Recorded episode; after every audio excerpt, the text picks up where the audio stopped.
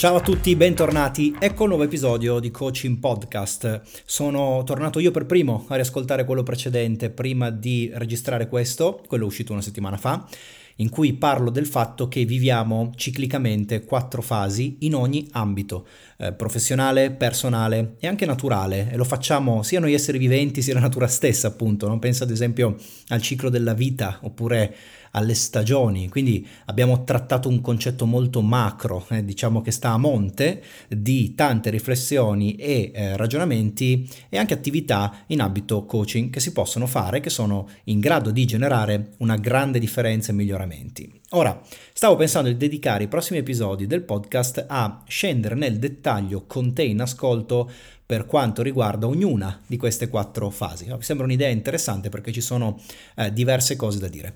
Il gancio all'ambito coaching è di fatto una importante eh, ristrutturazione o cambio di cornice, come dovrei dire tecnicamente, del concetto di crisi. Ma questo lo vediamo poi più avanti, eh, direi la prossima settimana, almeno iniziamo la prossima settimana a questo punto, quando proprio di analisi e gestione della crisi parleremo non oggi. Uh, l'idea è una serie di episodi di coaching podcast pensati e realizzati per creare una rete di 5 puntate. Quindi quella precedente appunto che parla del tema in generale, se non l'hai ancora fatto uh, ascoltala, forse è meglio farlo prima di questo.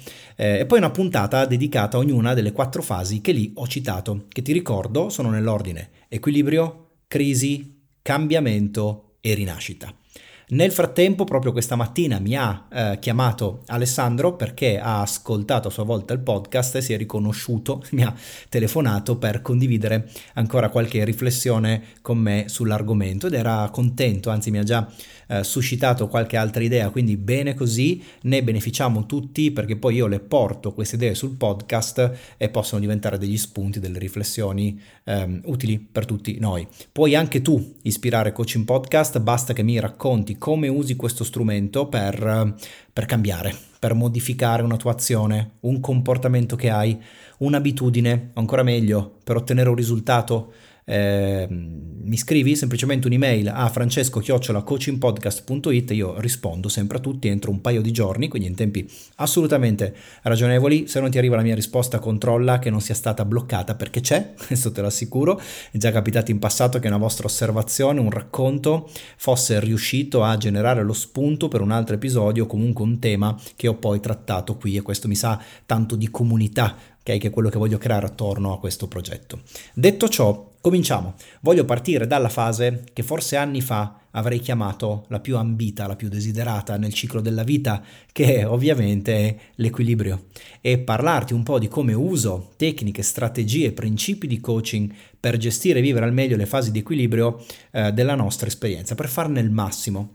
Vorrei che i concetti che condivido con te tu riuscissi ad adattarli un po' a ogni situazione che ti coinvolge. Quindi Pensali trasversali, anche perché, d'altra parte, se io ti parlo di equilibrio, di situazioni equilibrate, a te può venire in mente, um, non so, una tua relazione che è in equilibrio in questo momento, un rapporto personale che ha equilibrio, oppure ti può venire in mente il tuo gruppo di lavoro. Eh? All'interno di un gruppo di lavoro c'è, eh, ci dovrebbe essere normalmente, un equilibrio che viene riconosciuto, sentito, rispettato da tutti quelli che partecipano a quel gruppo.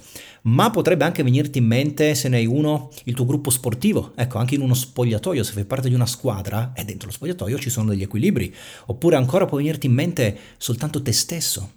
Tu sai se in questo momento sei in equilibrio nella tua vita, oppure no se è una fase perturbata o se stai cambiando o se ti stai godendo una risalita dopo un momento difficile. Insomma, applichiamoci per essere aperti e appunto eh, trasversali in questi ragionamenti. Prima di tutto, quando è che c'è equilibrio in una situazione? Per mantenere le cose semplici, fermiamoci alla sfera personale, ok? Quindi non includiamo nessuno, quindi diamo una definizione di equilibrio che riguardi esclusivamente noi stessi. Allora, se facciamo questa ipotesi, eh, possiamo dire che siamo in equilibrio quando eh, intanto le nostre aspettative corrispondono il più possibile ai risultati che abbiamo. Quindi prima di tutto c'è una eh, soddisfazione che deriva dall'ambiente, quindi che, che, arriva dall'esterno, cioè semplicemente noi abbiamo quello che desideriamo, eh, diciamola così. Quindi quando abbiamo quello che vogliamo normalmente non c'è la propensione a cambiare, no? stiamo bene Così, quindi tutto normale, ha senso avere eh, l'impulso, l'istinto a rimanere fermi, a godersi quello che c'è. Inoltre, perché ci sia equilibrio, abbiamo anche bisogno che gli ambiti importanti per noi della nostra vita abbiano tutti un livello di soddisfazione complessivo che sia eh, quantomeno accettabile. Eh, mi ricordo che c'era tempo fa una tecnica di coaching che eh, io personalmente ho usato poco, non ricordo neppure bene come si articolasse, ma mi pare eh, che si chiamasse uh, qualcosa come la ruota della vita, eh, qualcosa del genere. La ruota della vita, dai, la chiamiamo così, anche se non sono sicurissimo. Comunque, è di fatto una autovalutazione del livello che tu hai in un certo momento di soddisfazione nelle aree della tua vita che ritieni strategiche. Eh? Così, eh, diciamo, eh, nelle aree che ritieni più importanti, ecco, per dirla più, più facile. In pratica, eh, come, si, come, si, partiva? Beh, si partiva disegnando un cerchio su un foglio, dividendolo in, in spicchi, così che fosse ehm, tutto quanto, come dire, suddiviso in aree, ok? E quelle aree dovevano essere ovviamente aree per te importanti, che potevano essere, eh, so, la salute, poteva essere il matrimonio, comunque una relazione sentimentale, la forma fisica, la crescita personale, le tue finanze o altro, ok? Che per te era importante, so, il rapporto con i figli, la soddisfazione sul lavoro, cose che per te contavano, che potevano essere compartimentate e considerate un ambito della tua vita. E potevi ovviamente metterne quante ne volevi. Quindi disegnavi questo cerchio, lo dividevi in spicchi e a ognuno di questi davi un nome che corrispondesse a un ambito specifico della tua vita che per te fosse strategico. Poi, per ognuna di queste aree, per ogni spicchio, eh, dai una autovalutazione, cioè un numero da 0 a 10, che rappresenti, che indichi quanto pensi di essere soddisfatto o soddisfatta eh, in ogni singola area. Ok, chiaro che essendo un'autovalutazione eh, è difficile rendere oggettivo quel numero. Okay? Un po' sarà la tua sensazione, un po' sarà lo stato d'animo che hai in quel momento che ti influenza nel valutare, però se un minimo ti conosci, diciamo che eh, vabbè, non ci vai ragionevolmente tanto lontano dalla realtà. Um, è una fotografia del momento che poi si può utilizzare per articolare percorsi di coaching e per ragionare più che altro su qual è la priorità adesso, cioè su qualcosa, che cosa andiamo a lavorare ora, ok? Qual è eh, l'ambito dove hai più margine oppure qual è quello dove sei più scarso, ok? Anche perché eh, personalmente poi in realtà come strumento vabbè, è perfettibile, no? io già lo migliorerei eh, mettendo una sorta di peso? Ad esempio i vari ambiti, eh, non so, per me la disponibilità di tempo che posso dedicare a ciò che mi piace eh, di fatto conta di più del risultato, della soddisfazione in sé che ottengo eh, ad esempio nel lavoro, quindi un 10 lì pesa di più che un 10 dall'altra parte. So, così come fare sport regolarmente per me pesa di più rispetto magari a guadagnare qualche soldo in più. Comunque non complichiamo che tanto non, non era questo l'obiettivo oggi.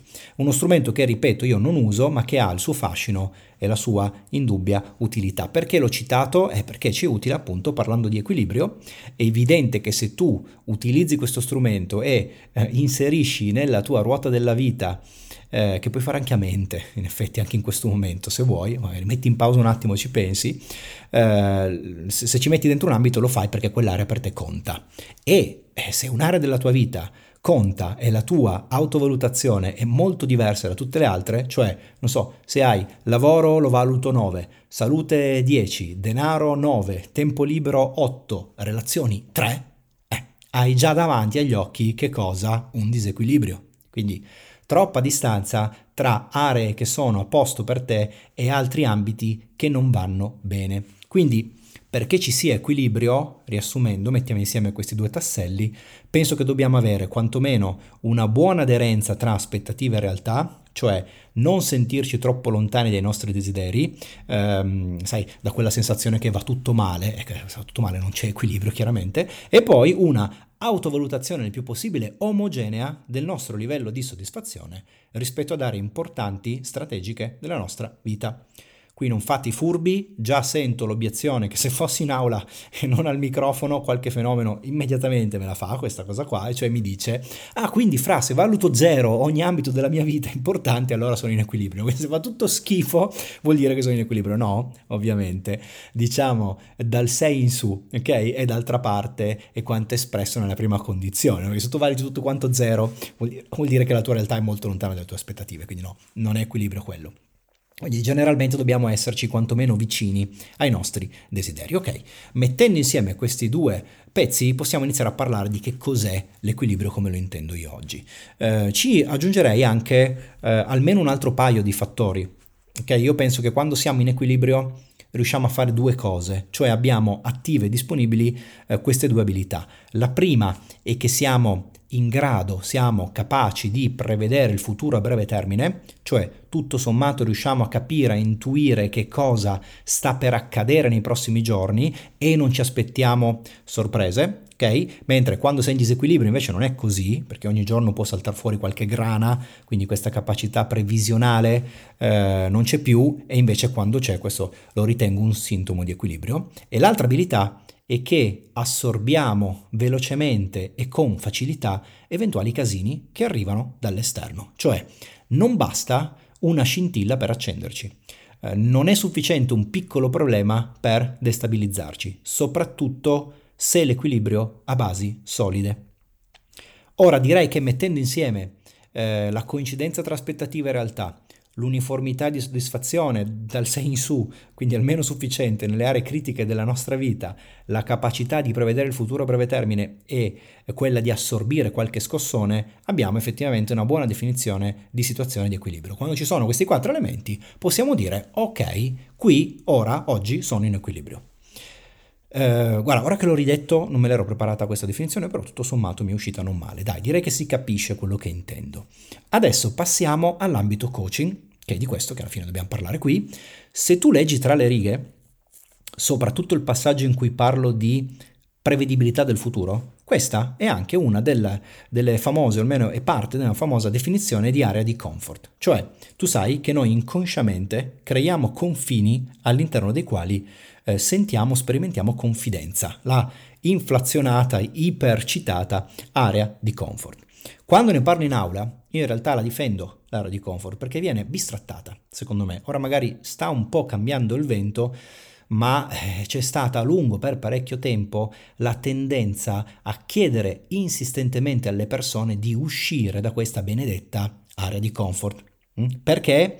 È perché eh, sì, è vero che da una parte quando lo fai eh, accetti una certa dose di sopportabile disagio e in cambio ottieni una scoperta di chi sei veramente e di che cosa sei davvero capace di fare, soprattutto realizzi un cambiamento, un miglioramento che poi porta una serie di vantaggi, quindi più autostima, più fiducia nel futuro, uh, conoscenza delle tue vere capacità e quindi poi la volta dopo puoi calibrare meglio i tuoi obiettivi, soddisfazione perché vieni fuori da una sfida e questo chiaramente ti piace, eccetera, eccetera. Tutto questo è giusto, quindi eh, perché si spinge appunto fuori dall'area di comfort per questo motivo, perché porta questi vantaggi, ma è anche vero, ehm, che spiego adesso spesso nei corsi, che quando tu stai nel comfort, e ricorda che eh, per certi versi questo significa appunto stare in equilibrio, quindi rimanere in equilibrio, diventi esperto. Mm? Ti faccio un esempio. Se tu guidi lungo la stessa strada per vent'anni, tutte le mattine e sempre alla stessa ora, dopo un po' che lo fai, e non vent'anni, perché basta anche molto di meno, magari qualche, qualche settimana, possiamo tranquillamente dire che sei nel comfort. Ok? Ad esempio, non usi più un navigatore, eh, ti rilassi, conosci i tempi, quindi sai esattamente eh, in quel giorno della settimana eh, con quelle condizioni a che ora partire per arrivare all'ora che ti interessa. Eh, addirittura sai anche chi potresti incontrare, no? mi capita spesso quando, quando, vengo in ufficio nei giorni soliti, che sono principalmente per me il lunedì e il martedì, accompagno mia figlia a scuola e poi vengo in ufficio e incontro più o meno sempre le stesse persone in un certo tratto di marciapiede, io sto guidando in una direzione e vedo sempre gli stessi perché il viale è lungo, quindi mm, più o meno il punto non importa, ma ci, incro- ci, ci, incrociamo, ci incontriamo e sono sempre le stesse persone. No? Ecco, questo vuol dire essere esperto di quel tragitto, quindi essere nel comfort quando percorri quel tragitto. Ehm, non c'è emozione naturalmente, no? non c'è coinvolgimento particolare e certamente non c'è disagio. Quindi di fatto diventiamo esperti nel percorrere quel tragitto a quell'ora. Conosciamo i tempi dei semafori conosciamo che cosa accade di diverso se per caso piove quel giorno, sappiamo dove ci sono le buche peggiori sull'asfalto, quindi evitiamo di passarci sopra. Um, ci ricordiamo i punti in cui è necessario fare più attenzione perché magari so, non si vede dopo una curva o sappiamo che tutti lì fanno quella manovra che non andrebbe fatta e quindi può essere, può essere rischioso, eccetera, eccetera. Cioè rispetto a uno che fa la stessa strada la prima o la seconda volta, tu hai esperienza. E avere esperienza nella vita, nel lavoro e anche nello sport è utile o no? Ti aiuta o meno? Eh, chiaramente è un vantaggio ed è anche un vantaggio significativo. È figo avere esperienza, è bello essere esperti. Ora, se tu non stai nel comfort e fai l'avventuriero sempre, eh, continuamente in cerca di emozioni forti, sempre eh, proiettato verso il disagio, va bene che allarghi le tue capacità e hai tutti i vantaggi di cui abbiamo parlato prima, ma è anche vero che non diventi esperto in niente. Avrai sempre conoscenze superficiali delle tante esperienze che hai fatto. Quindi hai tanta esperienza, eh, ma poca conoscenza. È la stessa differenza che passa tra visitare 100 paesi nel mondo da turista e dire, eh, eh beh ragazzi sono figo perché ho viaggiato un sacco, eh, invece vivere in due paesi diversi da quelli in cui sei nato per 15 anni ciascuno. Certo che hai viaggiato meno rispetto all'altro, ma di quei due paesi stranieri conosci lingua, cultura, abitudini, regole, convenzioni sociali, cucina, burocrazia, opportunità e poi anche magari insegnarle ad altri, quindi sei esperto. Per questo io difendo l'area di comfort nei corsi e chiedo a chi lavora con me, ma staci dentro almeno l'80% del tuo tempo. Non va bene che tu ci rimani dentro il 100% per i motivi che ti dico dopo, ma non va neanche bene il 10% e al 90% invece vai fuori a far casino. Quindi questa idea del um, esci dal comfort, spacca tutto, esplora, conosci, ma eh, non mi vede così entusiasta a meno che non la inseriamo all'interno di un contesto di um, sufficiente stabilità. Ok, quindi fuori dal comfort sì, ma con misura. C'è chiaramente il rovescio della medaglia in quanto eh, le fasi di equilibrio della nostra vita, se da una parte ci mettono a nostro agio e come visto, essendo comfort, ci rendono esperti e navigati, dall'altra, e questo è di nuovo un tema di coaching, ci indeboliscono. Quando siamo in equilibrio noi perdiamo forza in realtà, ci rammolliamo per certi versi, eh, perdiamo forza mentale chiaramente, scende la motivazione, ci sediamo, ci rilassiamo, eh, Forza mentale sì, ma se ci pensi anche il corpo funziona uguale. Te l'ho già raccontato qualcosa del genere qui sul podcast. Se tu alleni un muscolo in un certo modo una prima volta e per le altre 10 successive, è facile che ti faccia male nelle ore successive, il giorno successivo, che sia indolenzito quel muscolo.